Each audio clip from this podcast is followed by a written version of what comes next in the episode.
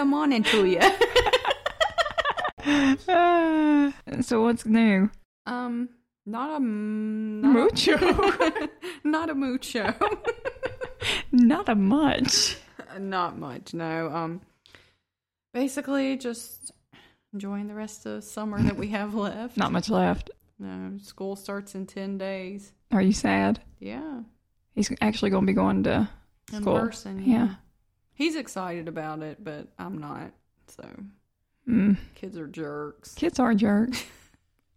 but I'm not above punching a five year old if they're mean to him. I probably shouldn't say that. I'm just kidding. I won't punch a five year old unless they're mean to my nephew. It's totally a joke. Don't no, come at me. no, I, I think he'll have fun. I'm.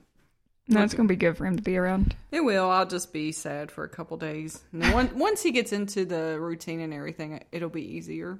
But at first, it's going to be a little hard. Will you be curled into a ball like singing Adele while he's gone?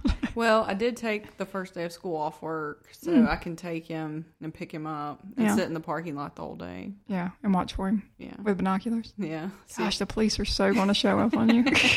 no, I, I won't be quite that bad, but it will be a long day. No, the first day he went to preschool was a long day, and he was only there three hours. Speaking of my nephew, so we went to a um, baseball game. We have a uh, local team that's uh, semi-pro, I guess, like the Appalachian League is what they're that's what they're called, right? Yes. Well, anyway, we went to the game and um, we were sitting there eating before the game started, and he said he calls me T Ray, so he said, "Aunt T Ray, Aunt T Ray, I have something important to tell you." I said, "Oh yeah, buddy, what is it?" He goes, "There's a new episode of Ted Lasso tonight." I thought I was gonna die. No, I, just to cover myself, he actually does not watch Ted Lasso, but Chris and I do, and it's a fun show, and I highly recommend it. It really is. I enjoy it a lot. It's funny. It's got good characters. I like it. But Cash, you know, when he goes and plays in his room, you know, we'll watch an episode or something. So he doesn't really watch it, hmm but he's heard of it, and he he heard us say before we left. I was like, "Isn't there a new episode tonight?" So it shows one a week. It's on Apple, right? Yeah, one every Friday. Mhm. And I mentioned this to you. So I have gotten so used to like binge watching shows that I kind of get frustrated with shows that are only one a week. It's Mhm. like, how like old fashioned are you? it's like I want to watch 20 episodes and eat junk food, and Uh-huh. I can't do that when you only give me a 30 minute episode once a week I hear you. I hear. it just it's not the same because we were talking about you know shows used to come on in the fall and then you know they would stay on pretty much till the spring Yeah.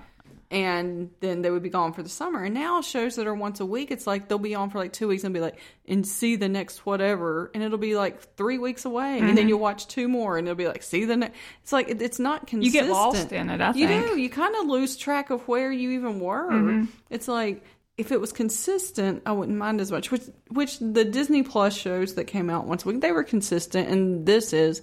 But the network shows, it's like they're all over the place. especially this past year with uh, COVID, COVID and everything like that. It was kind of off and on yeah, a that- lot. That, probably didn't help. That didn't help. But I've got, we've gotten spoiled, I guess, to seeing everything. Like you just want to watch the whole thing start to finish. well, see, like Hulu, like I like The Handmaid's Tale when it comes out, but they release the first three episodes at one time, so Mm-hmm. you kind of get like a full taste before. But then they go to one week, yeah, one every week, and I'm like, just release it all because I mean, release it all already. I want to know what happens. Well, here's the thing. I, in my opinion, like shows like that, it's easier to lose. In, it is easier to lose interest Yeah, because if you miss a few episodes, you're kind of like, eh. Mm-hmm. You may not go back and do it. that's what's happened with Riverdale because I used to watch Riverdale and then I just I lost it. Yeah. I was like, I don't even remember what happened last time because it had been like a month, maybe more before a new episode had come on. right. So And then you don't want to like go back and watch it. It's like it's kind of a waste of time. So it's like, eh, I'll move on to Mm-hmm. Like, something I else that I something can watch the whole thing. right, yeah, I agree with you on that. Like, I mean, there's supposed to be new Cobra Kai this fall. Uh, well, Mhm. they're saying probably around Christmas, like December. Yes, That the trailer looks. I mean, it's teaser, but it's It's Yes. fun. I love some Cobra Kai.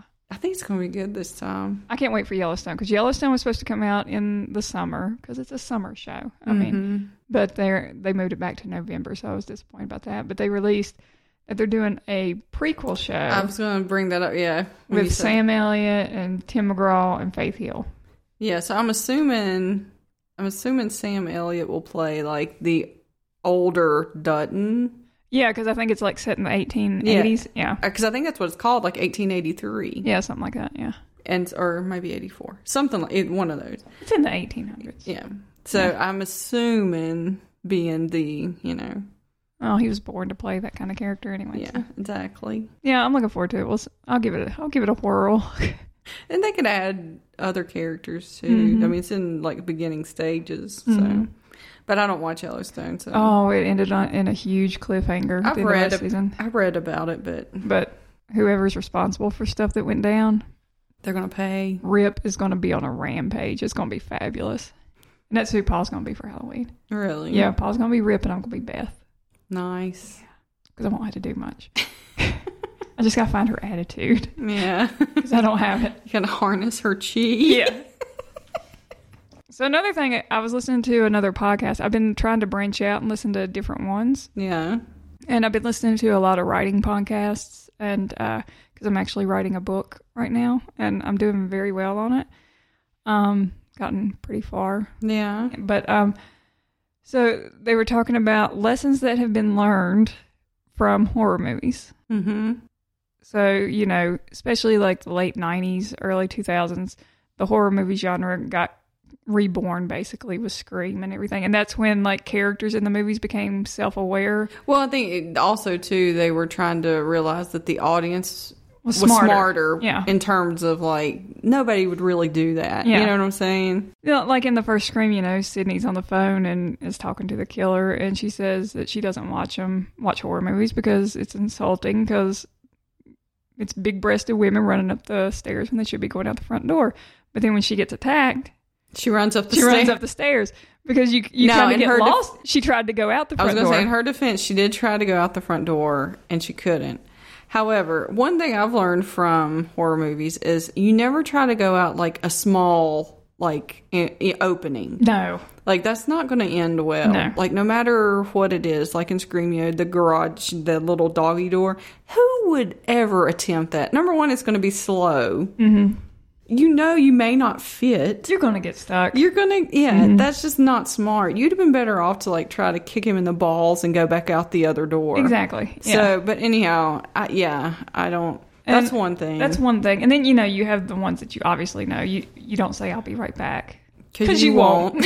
and you um you don't split up to go look for something. Yes. Like if you're in a group of people, stay with that group of people because chances are one of them is probably the killer, and if you get paired up with that person, you're going you're going to be filleted. So Well, we I don't mean- want that. Everybody knows the old saying, "There's safety in numbers," Uh-huh. and it's true to Yeah. most. You know, it is. So let's split off into little grooves, And you don't go so we're easier to pick off. and you don't go investigating a strange noise. You know what? You call the police. The Geico commercial. Yes, the Geico commercial. You know that Geico commercial where it's that group of friends and they're like running through the. Uh, oh yes, they're the- saying all this stuff like, "Let's run through the cemetery," and the girl's like, "Why don't we just get in the running car?" And they're like, "Are you insane?" it's like the most obvious right Yeah. answer, and you don't do it. A Yeah. lot of times that does happen in horror movies. It seems like, Yeah. Mm-hmm. and I understand why it does, but it's like, here's something too. Like, I don't really consider myself a brave person, but even so, I don't think if I knew that a killer was in a house that I would intentionally go in it. Mm-hmm. I'd be like, you're on your own. Yeah. Well, and that's the thing with these these teenagers in all these movies, and we've been there as well. You know, th- there's a killer on loose in the town, and it's always a good idea to have a big party out in the middle of nowhere. I mean, because what could go wrong? But th- those are lessons that are learned from the '90s, and so you, you know, you you, you what, what generation are they now? Gen Z? I No, Gen X. Z, I think. Is it- Z. I think because we're Z. Gen X, right? We're between Gen X and millennial. We're like old millennial, so we're not really millennial. Don't put us with millennials. but yeah, they need to take that into their, you know, don't have a party if there's a killer on the loose. No, it's probably not a good idea. Mm-mm.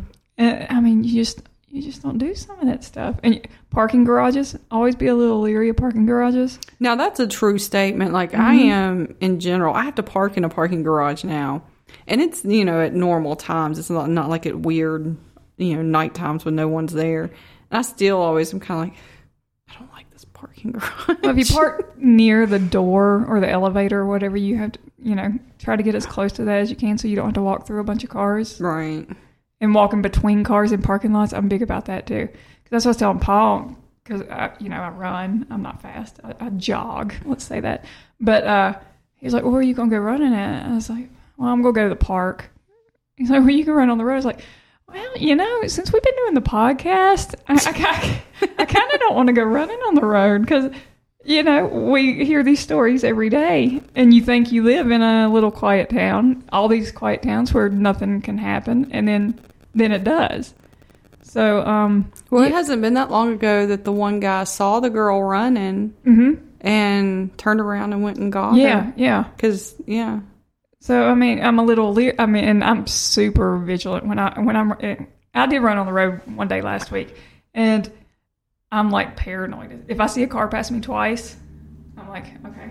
I pull my phone out and I have Paul's number pulled up because I know he's like uh, less than a mile up the road. I'm like, okay. And I'm like, if I ever go missing, make sure you track my Fitbit. They'll take my phone, but they won't take my Fitbit. Hmm, yeah, most likely. So, well, if they heard that, they might, but yeah, don't do that. They're probably not listening to this. They're too busy stalking their next victim. But you know, you do learn stuff while you're reading about all these cases, and that's one of the things that uh, we wanted to do while we were doing this is just make people aware of situations. People with kids, you read that all the time that they're being followed in these stores, or you know, when they go out um, to the parking lot, especially when it's just a mother and a child, or a mother and a couple kids, and everything with sex trafficking the way it is right now, and you know you you do have to, we're in a world where you have to be hyper aware of everybody. Right.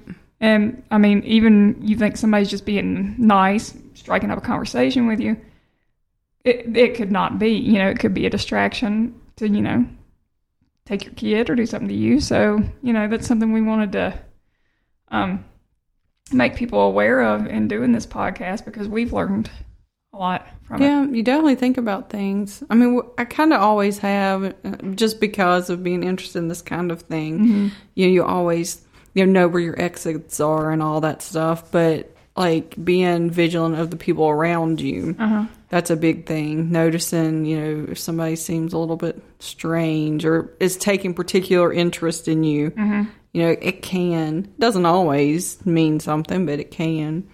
So I mean, there have been times I've come out like from the mall or Target or somewhere like that, and there's been a van, like an unmarked van, sitting beside my car. I will, I will wait until that that van's gone before I, because I don't want to get in my side, you know, right, with the door to that van being on my side, because you just never know what you do. You read a lot, you watch a lot. It and it does make you slightly paranoid, but I would rather be slightly paranoid than you know end up in that kind of situation. right. Better safe than sorry. Yeah, exactly. Yeah, no, I totally agree. Especially having a young child, Mm-hmm. I always make sure that no, I'm always between him and anything else that could come. Yeah. you know, Yeah. you, you always put him on the far side. You know, Yeah. so but All right. Well, we're going to get started on episode 11. It's hard to believe we're 11 episodes in. We want to thank you all for sticking with us and listening and everything. And um, this one is, we thought it would be good because I think it'll bring up a lot of conversation, um, probably a lot of different ideas on um, if this was right, if it was not right, you know, uh, different opinions and everything. But um, this is the case of Jandra Brown. So, Jandra Brown grew up as a young child in Twin Falls, Idaho. She was described by her mother, Susan, as the happiest kid in the room. People loved her. She had the nickname of Jelly Bean. She was an active kid who wanted to try everything.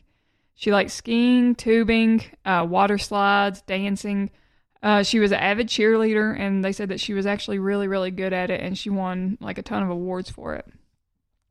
So in 2016, uh, Jandra was 15 years old and she moved with her mother and stepfather to Spanish Fork, Utah, so they could be closer to her brother Dustin and his family. Uh, with the move, uh, you know, she has to go to a new school, so she has to make new friends. She left all her friends behind and everything. And uh, she actually got a close knit uh, group of girls uh, Hannah Balt, Grace Jackson, and Ashton Wall. And they were actually all interviewed during a 48 Hours episode and talking about her and everything. Um, they said that they didn't get the opportunity to know her for very long because we're going to be talking about 2017. Right. So it was about a year, but um, they didn't get to know her for very long, but they all three had a good bond with her, and that they said she was an amazing person, and uh, they were very fortunate to have her as their friend. So not too long after she moved to Utah, uh, Sue, which is what her mom went by, they uh, she noticed some changes within Jandra. Uh, she kind of got a little withdrawn and seemed to be sad all the time. Um, something she hadn't really been been like that before. Um, she went from being happy all the time to being irritated easily, which raised concerns with her mother. Uh, she actually ended up taking Jandra to the doctor, and they diagnosed her with depression and um, prescribed her some antidepressants. So her mother believed that the move may have had a uh, greater impact than she had originally thought with Jandra. Uh, she missed her family and friends that were back in Idaho, and she thought that um, and though she had made new friends, it just wasn't the same for her. Right. So she was she was withdrawn, and like a lot of teenagers go through this, Right. whether it's moving to a new place or anything like that. All teenagers go through a really angsty time. Well, or just starting a new school, like going from middle school to high school. Yeah. Like it can be anything Mhm. with teenagers. So Well, I mean, you can have a fight with a friend. You Mm-hmm. can, you know, have disagreements with your parents. You can, you know, um, be involved in something you love, and then, you know, not get to do that anymore. Uh, I went through that, and that was a really hard time for me, and it was super angsty for me. And Mm-hmm. So I know that everything with teenagers is so heightened. right, everything is um, it's either life or death. Yes. it's you know, there's not much in between. and they don't they don't know that you know it's short lived. It- You'll very get over short lived, and um, you know that's what's tragic about this. That it- Yeah. that that was very short lived. So um, Now, I did read that um, Jandra had been treated for depression when she was in Idaho too, but apparently Mm-hmm. not to the extent. Yeah, but apparently this was a little bit more. Um, it lasted longer, and it seemed like it was having more effect on her. Mm-hmm. Now, her friends also did report that she did cut herself. Mm-hmm. Um, so she did have some issues going on, but she was, you know, her mother was trying to get help for Mm-hmm. her. and um, like psychologists have, and um, all doctors have said that cutting yourself is a way of giving like a physical pain to the emotional, mental pain that you can't really see but you feel. So it gives you something to It's like a physical si- release. yeah, it's a release for it. And, and um, I know a lot of people who have done that, you know, especially teenagers and everything. But like I said, it it's so sad that teenagers go through this and don't see any way out. Right. You know that, that it's the end of everything. Because, like I said, it, it is so heightened when you're a teenager. Uh, yeah, all of your emotions are heightened. It's not just the bad ones. No. like the good ones are heightened too. You know, when you're super happy, you're Nothing will be better than that. You think? Yeah. And then when you're, you know, depressed, it's like this is the worst thing ever, and it's never going to get any better. Yeah. So I mean, it is. I mean, it's a, you know, your brain is still developing at this time, so you you are not. I don't think you're fully aware of the consequences of Mm-hmm. some of your actions. You're not able to fully, you know, understand what's going on. That being said, you know, once you're You know right certain, from wrong. you know right from wrong, right? It doesn't change your moral compass per se. Mm-hmm. It may make you more impulsive or things like that. Makes but- you more impressionable too. right. Yes, for someone to be able to come in and convince you of things. Yes. Yeah. Yeah. Yeah. So um, on May 5th, 2017, uh, Jandra had been caught with weed and she was really scared of how her mom was going to react. She had actually been caught with it before in Idaho, so this was not the first time that she had been caught with weed. This time, though, she was suspended from school. Um, her mother had told her when she got home that they weren't, she wasn't going to yell at her or anything like that. That they would actually talk about it when they both had had time to mellow out about it. I thought that was pretty cool. It mom. was. I mean, you know, she was. She understood what she was going through. She's like, you know what? I'm not gonna. Ar- We're not gonna fight about this right now. You've probably been yelled at at school. yeah, you. today. You know, we'll talk about it later. So that was, you know, that was. It was a good thing. Um, Jandra had a job at Wendy's, in her, um in near the area and so she had to work so her mother drove her to work and that was the last time she saw Jandra alive. Um Jandra was supposed to get off work around 1:30 in the morning but she never came home. Um, her mother couldn't call her phone because she had taken it away as punishment for being caught with weed. So, kind of a you know odd twist that um, you know she didn't have her phone at this particular time. But um, so since she couldn't call her, she called the police. Her mother thought that Jandra had most likely run away because she was afraid that she was going to be in trouble when she got back, um, and that her mother was going to be mad at her. So at first, it didn't like set off any real red flags because she thought, oh, you know, she's just upset. She thinks I'm going to yell at her. She needs to cool off. She's probably just gone somewhere with a friend to, mm-hmm. you know, hang out or whatever, and I can't call her. See, so that's another thing that she, pr- had she been trying to call her and she w- wasn't answering, that would have probably made it more urgent. yeah, yeah, But thinking, you know, well, I've got her phone. She's probably mad she doesn't have her phone. She's afraid she's going to get in trouble. So, you know, it didn't immediately, you know, you didn't jump to something bad has happened. yeah. So um, on May 6th, 2017, so this is the next day, the police were called to Maple Lake in Payson Canyon around 7.15 a.m. Uh, Payson Canyon is about 20 miles south of Provo, Utah. A turkey hunter had discovered a body hanging from a tree. Um, and this area is a, it's like a hunter's area. It's not easy to get to. It's wooded. Um, basically, you know, it's very secluded. There's not a lot around, so it's an odd place for a teen or for anyone, to be, yeah. unless you're hunting. Right. So, um, the police get to the scene, and there were two grocery bags. Um, one had a receipt inside for the purchase of a rope, and on that receipt was a name Tyrell Prohibition. The other bag had a note that read, My name's Jandra Brown, and I hated my life. Watch the video, it's on my phone. And there was a phone inside the bag, and it was an old phone, I'm assuming, that Jandra had that didn't have service on it, but she could um, still record, take pictures, probably connect to Wi Fi. So she I probably. had wondered that too when I first started doing the research. I was like, well, her mom had taken away her phone, so but she had a almost like a burner phone. Yeah. Yeah. Or like I said, you know, I have an old phone that we let Cash Yeah. watch, you know, Yeah. YouTube Kids on, and all he can do is get Wi-Fi on. She and had a spare. Call. I'm I'm sure a lot of teens probably have a spare. They probably do, and so she did have access. She, I don't believe it could call or anything like that, though. Right. So, um, the police were unable to actually watch the video on the phone because the cell phone battery had died and the phone wouldn't turn on. Um, one of the officers took the phone to his car and charged it. And when they were able to turn the phone on, they found a video of Jandra's suicide. Um, the video lasted just a little over 10 minutes and it showed Jandra dying while the person videoing the death stood by and did nothing. That's insane to me. Absolutely insane. Yeah. So the police were obviously determined to talk to this Tyrell Prohibition because his name is on the receipt.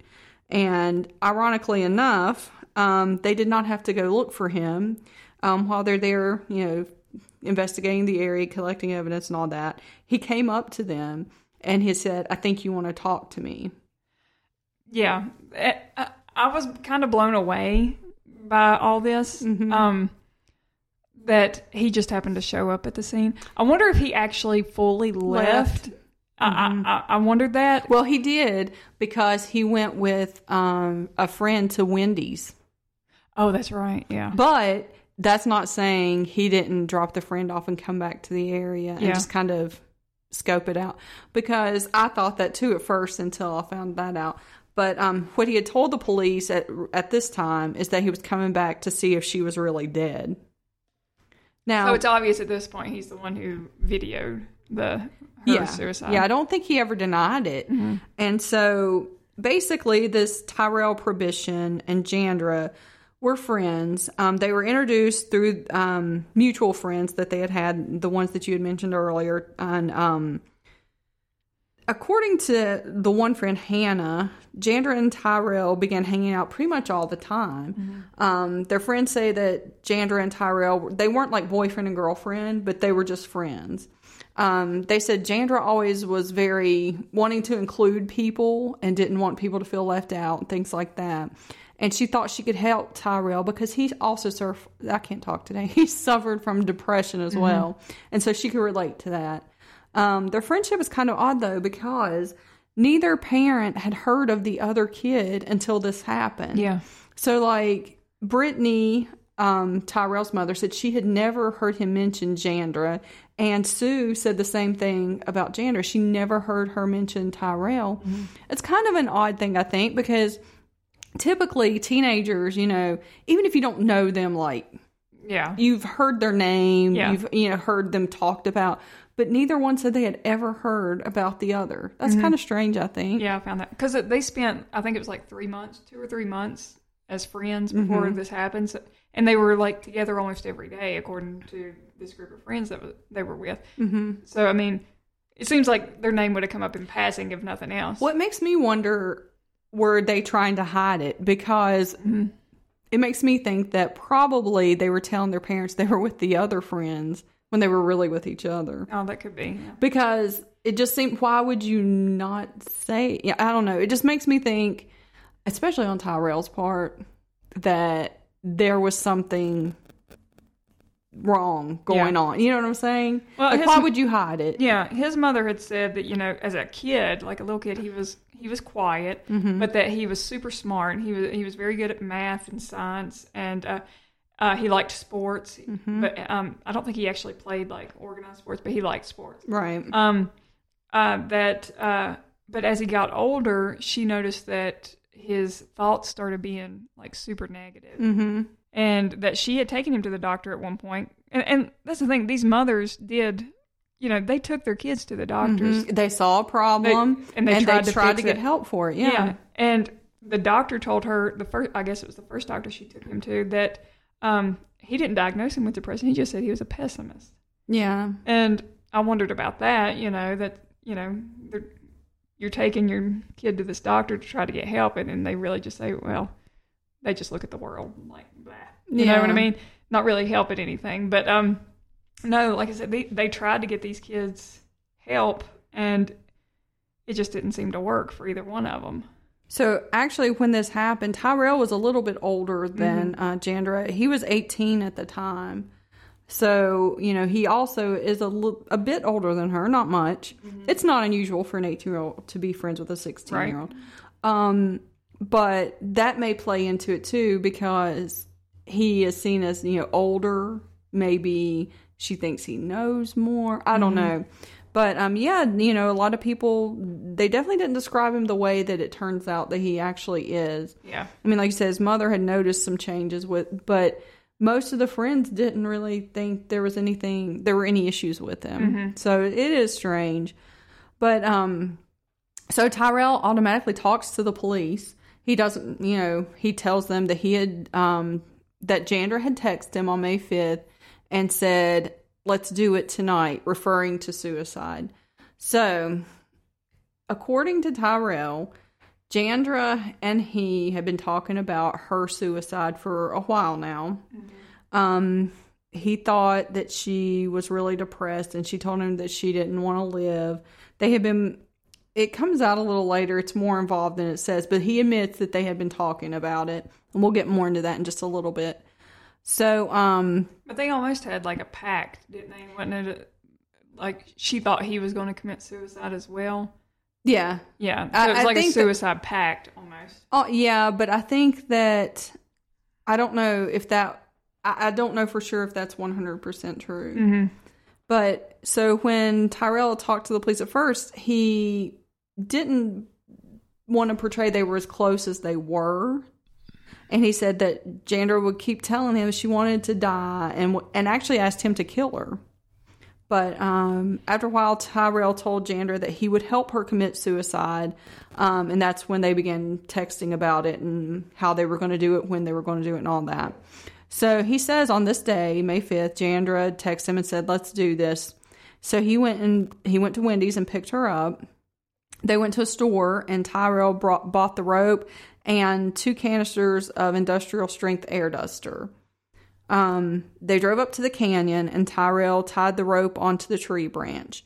He had chosen that location because of the types of trees that the limbs would be strong enough to hold her body, that they wouldn't just break. So he had scouted it. Yeah, he had researched this.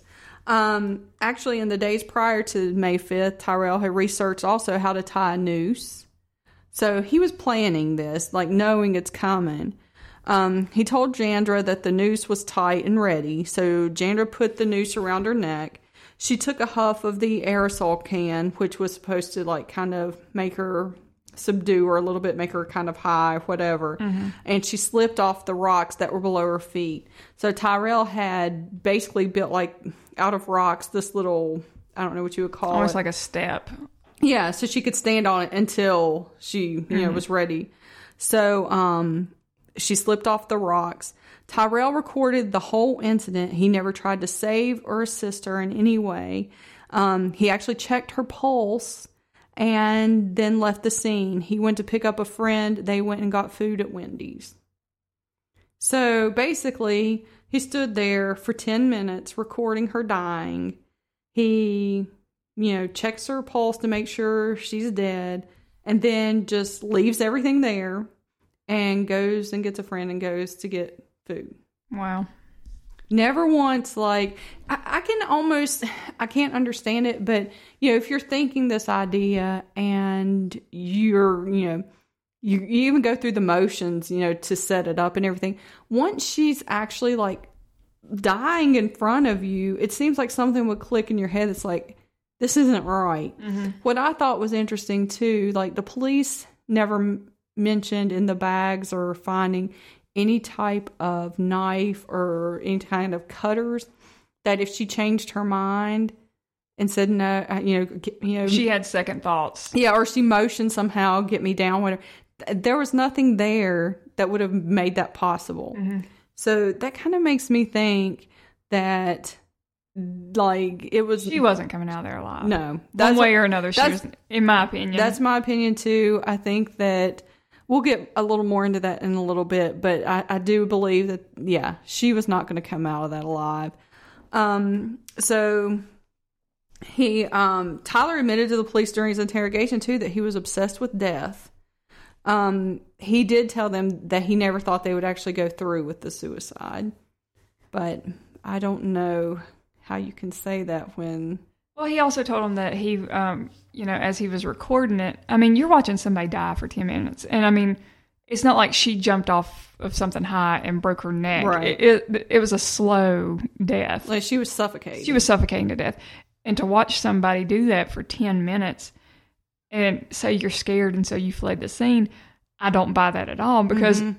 he's on, you can hear him talking on the recording and he's talking, well, this is when, you know, the blood stops pumping to, you know, to the brain and all this. And he's saying this stuff very calmly, very, you know, not like, oh my gosh, what have I done? What has she done? You know, nothing like that. There's no sense of urgency in his voice at all or, you know, sense of regret or anything Right. like that. And um, that's why, I, yeah, I don't think that, um, I don't think he was going to let her come out of there. Well, I don't either. I like I said, we'll talk about it in a little bit. There's some other things that come up, and so so during their police investigation, they obviously searched Tyrell's phone, and they found a message that Tyrell had sent a while back to another friend. It basically said, "What would you do if you had a friend that wanted to kill themselves?" And the friend answered back, "I would talk them out of it, of course." And then Tyrell says, The thing is, I want to help them. It will be awesome. Seriously, I'm going to help her. It's like getting away with murder. I'm seriously not joking. It's going down in about a week or two. So he's looking at this as a way to commit murder without being charged for murder. Mm-hmm. So, you know, you have to call into question, you know, what his no he tried to play it off as his motives were i'm just helping a friend because she's so depressed she wants to die and i'm just helping her do that mm-hmm. Yeah. but in reading this it sounds like i found a loophole in the system i can commit murder without actually being charged for it Well, I mean, you know, that's a thought. I mean, for Yeah. somebody like that, that because he's obsessed with death. He's obsessed with dying. Um, there were also some really like disturbing messages between he and Jandra. Um, he would ask her how she wanted to kill herself and if she wanted to do something that would make sure she absolutely had no chance to survive. Um, and then really, really, you know, disturbing messages like he said, "Can I mutilate your body and cut your head off and dispose of your body?" this is not someone who just wants to help a friend. No. You know, not, you know, fulfill their wish. This is somebody who is obsessed. Wants to know what it feels like. Yes. Yeah. It's not, this is not at all anything like he portrayed it to be. No. So he, um, also in the search of his phone, they found several images of child pornography. So there's a lot of things going on with him. Um, he's obsessed with death. He's he told the officers he admitted that the, the child pornography images were his and that he had a problem that he couldn't stop looking at it. So there's a lot going on with him. He has, you know, he himself also has depression and things like that. There are, there's a lot going on here. Um, he had also told the police that when he came back up to the canyon, he was going to check and make sure Jandra was dead, and also to collect the noose or rope and keep it. This is like serial killer stuff. So He he was going to go get the rope and keep it like as a souvenir. how was he going to get it? I, I don't know. I mean, she was hanging from the tree. Right. How was he going to get it? That goes back to my the he didn't have any knives or cutters. You what you'd said's probably maybe accurate if he was going back to get it and he had something with him to cut her down, saw the police and ditched it. Yeah, because they wouldn't have been looking for anything because no, this it was is a suicide. It's a suicide. They have it on video. She I did mean, not die of any, you know. she wasn't stabbed. She No. wasn't cut. So they wouldn't necessarily be looking for that. Mm-hmm.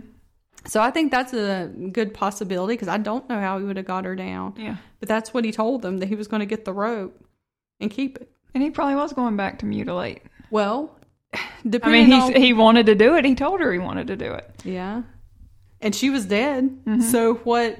She couldn't do anything about it at this point. Mm-hmm. So I feel like if they had searched around, I think they pr- and maybe they did, and they just didn't find anything. Um, but I feel like he didn't come back empty-handed. He had to have come back with something. Number one, to get the rope, cut her down, and get the rope. Mm-hmm. But here's my question about that too. So he's planning on using this to get away with murder, but if he goes and cuts her body down, does he not realize that he's going to be charged with tampering with evidence, you know, mm-hmm. all kinds of things? So I kind of wonder, I don't know.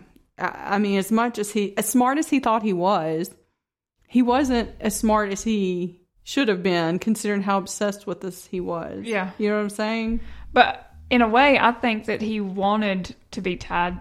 Well, I know he did. He yeah. wanted to be tied to this, not necessarily as The the murderer. Mm-hmm. or the accomplice or whatever you want to call it, but just the notoriety of being like the person she was talking to or Right. confiding in or the you know Because he knew people would talk about it. Yeah. Mm-hmm. It's a small area. He knew that people would be like, "Oh, we're so sorry, your friend, you know, killed herself." So Mm-hmm. yeah, it, it is something like that. Uh, he, I, I, t- I totally agree with you. It, Mm-hmm. He, I don't think he ever intended to like not be a part of this. yeah Like he wanted to be in the aftermath. Mm-hmm. So I think that's why he walked up to the police. It's like, you know what? Here we go. This Yeah. is like almost like showtime for him. You know what I'm yeah saying? yeah And so I totally, yeah, I totally agree with that. But um, so in Utah at this time, um, they did not have a crime for assisted suicide. Um, so Tyrell would have to be charged with murder or manslaughter or nothing at all. Um, once they had the text message about basically saying that's getting away with murder, they felt they had enough to charge him with first degree murder. Um, the messages sent by Tyrell, I mean, he admitted, you know, on his own that he was obsessed with death, had planned the death of Jandra since she found out. I think this is, I honestly think this is what happened. Once he found out she had suicidal thoughts, I think he used that to his advantage. he preyed on that Yes, mm-hmm. she. I, I think that he just harped on her uh-huh. more than likely. Yeah. Um, I think he used that to his own advantage to act out his fantasies of murder. I mm-hmm. really do. That's my opinion, and I think that's what the police believed as well. I, I agree with you 100% on that But um, even after he was charged with murder, Tyrell would tell people that he knew he was going to get out of jail, and that when he did, he wanted to get a noose tattooed all over his arm. And, and apparently, he would not shut up. Like he talked hi- to everybody. yeah, his lawyers told him, "You need to be quiet. You, you're talking to everybody." Like he was sending letters to friends outside of jail. He, I mean, He was basically telling them not to uh, Well, cooperate. at one point. Yeah. At first, he was telling, basically just saying whatever he wanted to. Mm-hmm. Then his lawyers are like, "You need to be quiet." And so he then told his friends, "Okay, when the police come to you, use your right to remain silent." You don't have a right to remain silent as a witness Unless you're under unless arrest. you're under arrest, right? So again, he's not as in tune with things as you would think. Um, he also asked a friend to set up an Instagram page for him and use the media to enhance his notoriety and to somehow profit off of Jandra's death and the trial. He was determined to go to trial, and that was one thing they had said originally. Like they had offered him pleas from the start, Yep. and he would not take it. He was determined that he was going to trial. Um, he was obsessed with notoriety as well. I mean, I think that was like we had talked earlier. That was a big part of it for him. He had tried to get in touch with Michelle Carter. Um, if you're not familiar with Michelle Carter and Conrad Roy, it's a similar situation. It's not exactly the same, um, but it is similar. So Michelle and Conrad were friends. Um, I've read conflicting reports if they were romantically involved. I think not, but I've read both. I think they weren't though. But um, so Conrad had told Michelle, know, he wanted to commit suicide. He um decided he was going to do it. He got in his truck and he was going to uh, die by carbon monoxide. So he had plugged the exhaust and all that. So he's sitting in his truck and talking to Michelle while he's in his truck. She's not on the scene. She's somewhere else.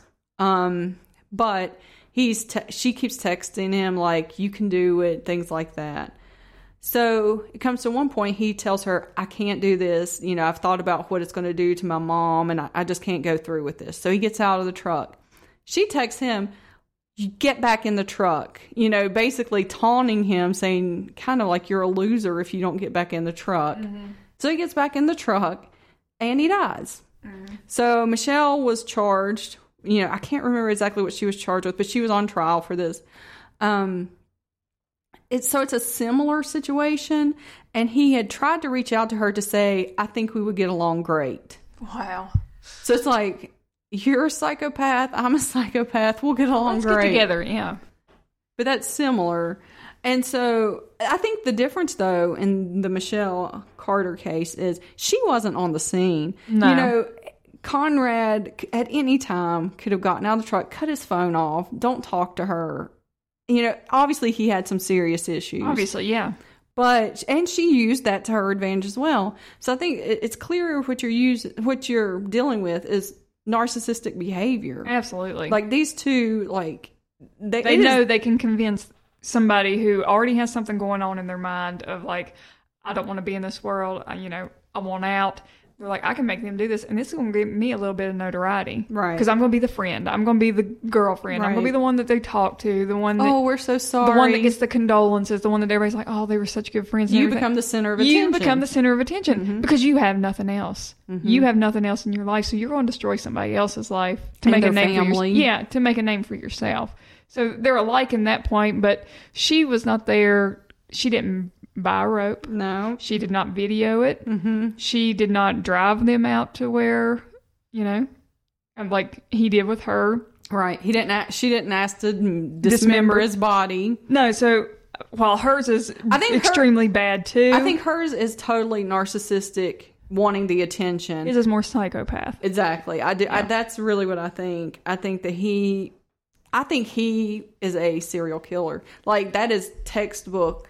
Like if he was not in jail, hmm which who knows how long he will be. Yeah, I'm I, like I'm not comfortable with him being released. yeah. I, I mean, I think that behavior is like Well, exactly what everything that see. happened with her, and then you pair that with the child pornography. Yes. because we've talked about that before. People who mess with kids or have that in their mind about kids and everything, they can't be rehabilitated. I'm sorry, don't come at me for that, but you know, that's my opinion, and I'll stick to it because anybody hurts kids like that, they they won't be or even has the thoughts about it mm-hmm. because we see It this escalates. It does. You see this in so many cases. It starts with just like we talked about this. They peep, then they mm-hmm. take pictures, then they start creating their own, and it's then, not good enough. Yes, they need the live, and then it ends up being you know Yep. at the least molestation, rape, and then at the worst. Mm-hmm. They, you know, murder. Mm-hmm. So yeah, that kind of thing. It just, it's. I agree with you on that. I don't think it's.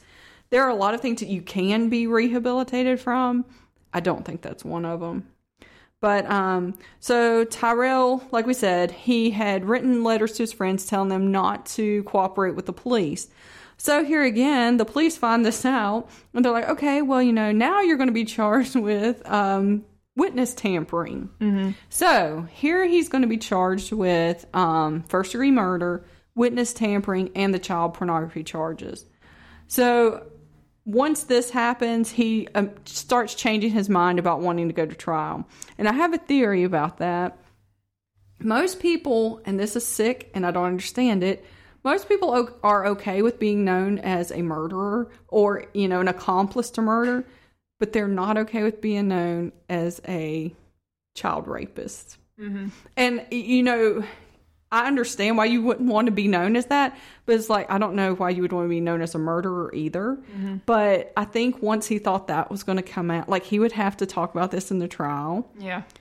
I think, which I, they were going to hold that separate, like it was going to be two different proceedings. But I'm still fairly certain they would have been able to talk about that because it was found on his phone during the investigation. Yeah, child porn charges do not go over well in in prison with people. Right. And, you know, there's like a code of conduct amongst prisoners for people who child porn, you know, molesting kids, anything like that. Right. And It's it is it, it's a honor amongst thieves, so to Right. speak. So yeah, that would not have gone well for him, especially the kind of kid that he is. Right. He's yeah. So I think that that's probably what changed his mind about wanting the trial so bad. So basically, um, they offer him a plea deal. He has to plead guilty to child abuse homicide. Um, and he does. He pleads guilty to that. He receives five years to life in prison. Um, he's currently serving a sentence in Utah State Prison. Um, he also received up to five years for the sexual exploitation of a minor in regards to the child porn on his phone. Um, so basically, he admitted. He, the thing about it is, he never really denied anything. Mm, no. I, I think I don't know. I guess the question is how do you how what sentence do you feel is appropriate for this? Because what is his moral obligation here? And legally, how much can be, you know, how, what can he really be expected? Well, my opinion is okay. Yeah, he was 18, but um, he obviously knew what what he was doing with her, and um, he did see this as a way to get by with murder. This was going to be probably his first murder, mm-hmm. like a stepping stone. Is Right. what I feel like. So, I feel like the fact that he purchased the rope, he he tied the rope, he you know he he said I planned it all. I mean, he, he said that to the police. You know, this was my plan. Right. So it was murder, in my opinion. Now, Murder by suicide. murder by suicide, and I, I had, I mean, it's not like she was a, um, you know, stage four cancer patient with nothing, you Yeah. know, no hope at all. That's or, what I was gonna bring up, Terminally ill. I know people have mixed feelings about assisted suicide, but like you said, we're not talking about someone who's dying here. We're talking about a 16 year old girl who has her whole life ahead of her. She's healthy. She has some, you know, depression issues that could be helped if she didn't have this person in her ear saying, you know, Had he not been there, she would still be alive. oh yeah, totally. I think that's the deciding factor. Had he, had he not done all that he did, she would still be alive, and she could have had the chance to work through all the issues she was having, and she could have gone on to have a really good life and the chance to have a really good life. And he stole that from her, and he preyed on the fact that she she had a lot of issues going on in her mind. But like we said she's a teenager.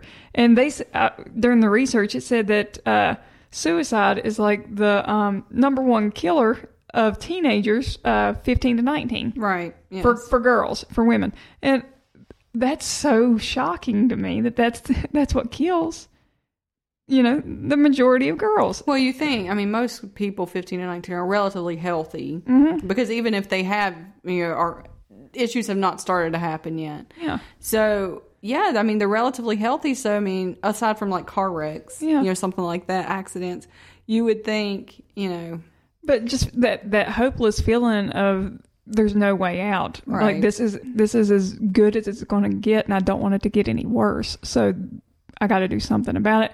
I just feel so bad for all these people and the people that take advantage of people that are in that mental state. They they should be held accountable for right. it. And um, no, I, I think his sentence is actually too light. I totally agree I, because I think he is a psychopath. I think that if he's let out of prison, he will commit another crime. I, I, I have think that no as well. doubt about that. And that more well. than likely, it will be a kid hmm because he's already into the child pornography and thing. I, I just I think he needs to be, if not in jail, he needs to be in an institution where he can try to get help. I just he should not be in society. No, I like I totally don't support that. no. And the thing is, too, I feel so bad for both of their mothers Mm-hmm. because I think they were both good mothers. And I feel sorry for Sue, obviously, because her daughter's never coming home. Mm-hmm. She's never going to get the chance to see her graduate high school or go on to college, get married, you know, have grandkids. She she's never going to get get that, and she was robbed of that. Right. and she tried to do what was right by her daughter. And I know she feels from that 48 hours that I watched on it that she has tremendous guilt because she thinks that in her final moment she thought that uh, Jandra didn't. She thought that her mom didn't love her, Right. and that wasn't the case. I mean. We've all gone through that, you know, where you think you're going to get in so much trouble and you don't want to go home and everything, but you, it's not the end, you know. That you can you can get in trouble and it'll be okay. You get in trouble Well, and you move on from it. Especially with her mother, because she seemed very reasonable. I mean, Yeah. she said, you know, we're not going to talk about this right now. We're both upset. Yeah. We'll talk about it later. I mean, that's a very rational thing. So Mm-hmm. I can't picture her being the type that would like fly off the handle hours later Yeah. over you know if you say stuff it's usually in the moment Yeah. and then you kind of feel Regret it, yeah. but you know her having the you know mindset of we're not going to talk about this right now i think that shows how she did understand what Mm-hmm. Jandra was going through and she was trying to make it less i mean she had to be a parent Yeah. she can't just totally say well you know it's okay you're, you're suspended from school no big deal Mm-hmm. i mean she had to say you know they had to talk about it Yeah. but she you know was right she was like yeah we'll talk about this you know i don't want you to go to work upset Yeah. you know what i'm saying Yeah. I, I just feel like you know she did try to do what she thought was right, and she did do what she thought was right, Yeah. and none of this is anyway her fault. Yeah. But I know it being your own child, you, you would, would you would have that guilt Yeah. even if it's not your own fault and it's not her fault and the same way i feel for uh, tyrell's mom she didn't i mean when the police first told her about it she was like he wouldn't have been involved in something like that you know i mean she knew he had had like depression and had weird thoughts and stuff like that but to actually be assisting or actually pushing someone towards that she didn't think he would be involved in that and I, so i felt sorry for her because she was robbed of her kid too and um at least for a while. at least for a while. And, and even when he comes out, if he comes out, I'm sure that that will be well, and I- weird. I'm assuming he will probably have to register as a sex offender, yeah, and I'm assuming he'll be tracked.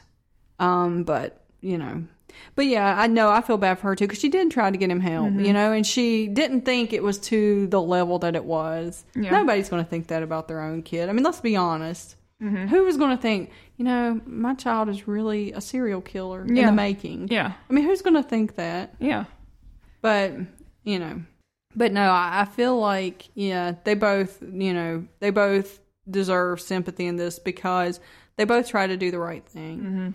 But one thing that did come out of this, um, the state legislator in Utah passed a new law which now includes assisted suicide in its definition of manslaughter.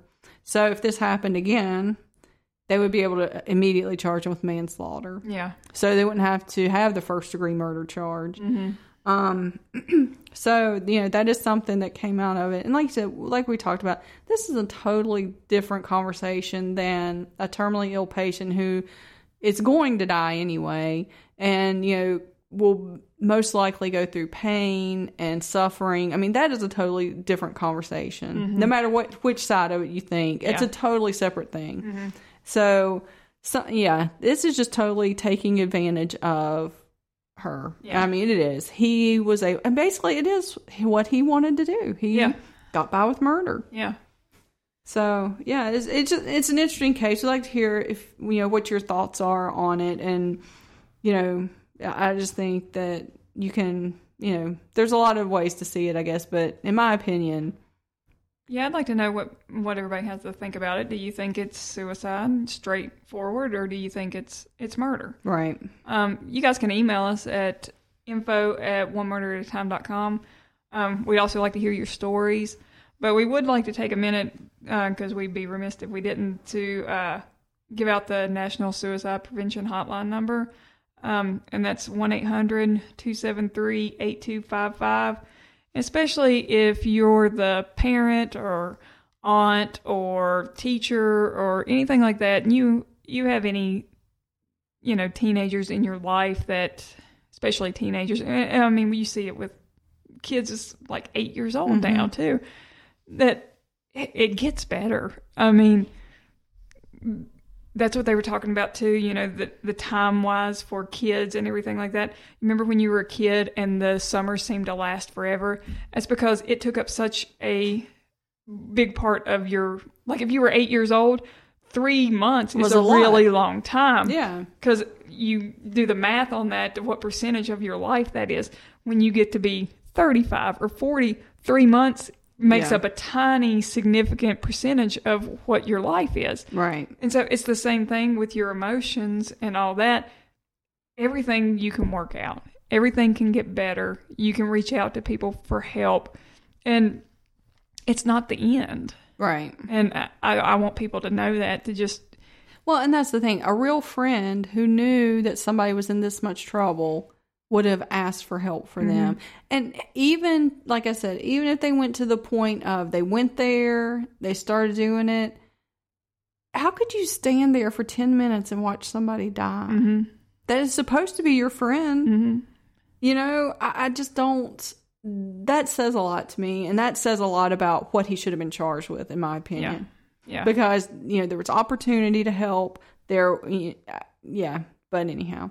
But so yeah. if, if you if you have a friend that's going through this be a friend. Exactly. And help them out. Reach out to them.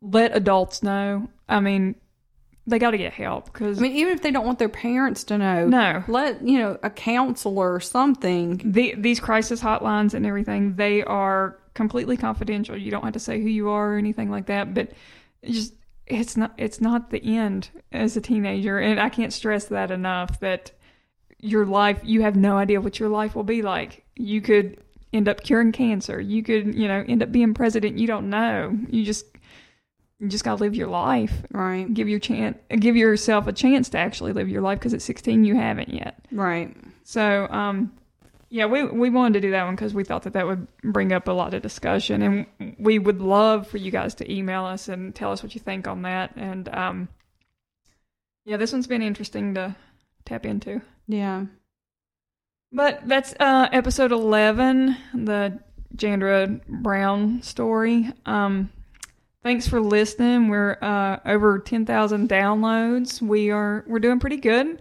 So wherever you're listening to us, if it's Spotify or um, Apple, Paul's whispering to me, or Apple, or wherever you listen to your podcast, make sure you rate us and uh, share it with your friends, family. We'd like uh, more listeners, and if you guys would share that, that would be fabulous.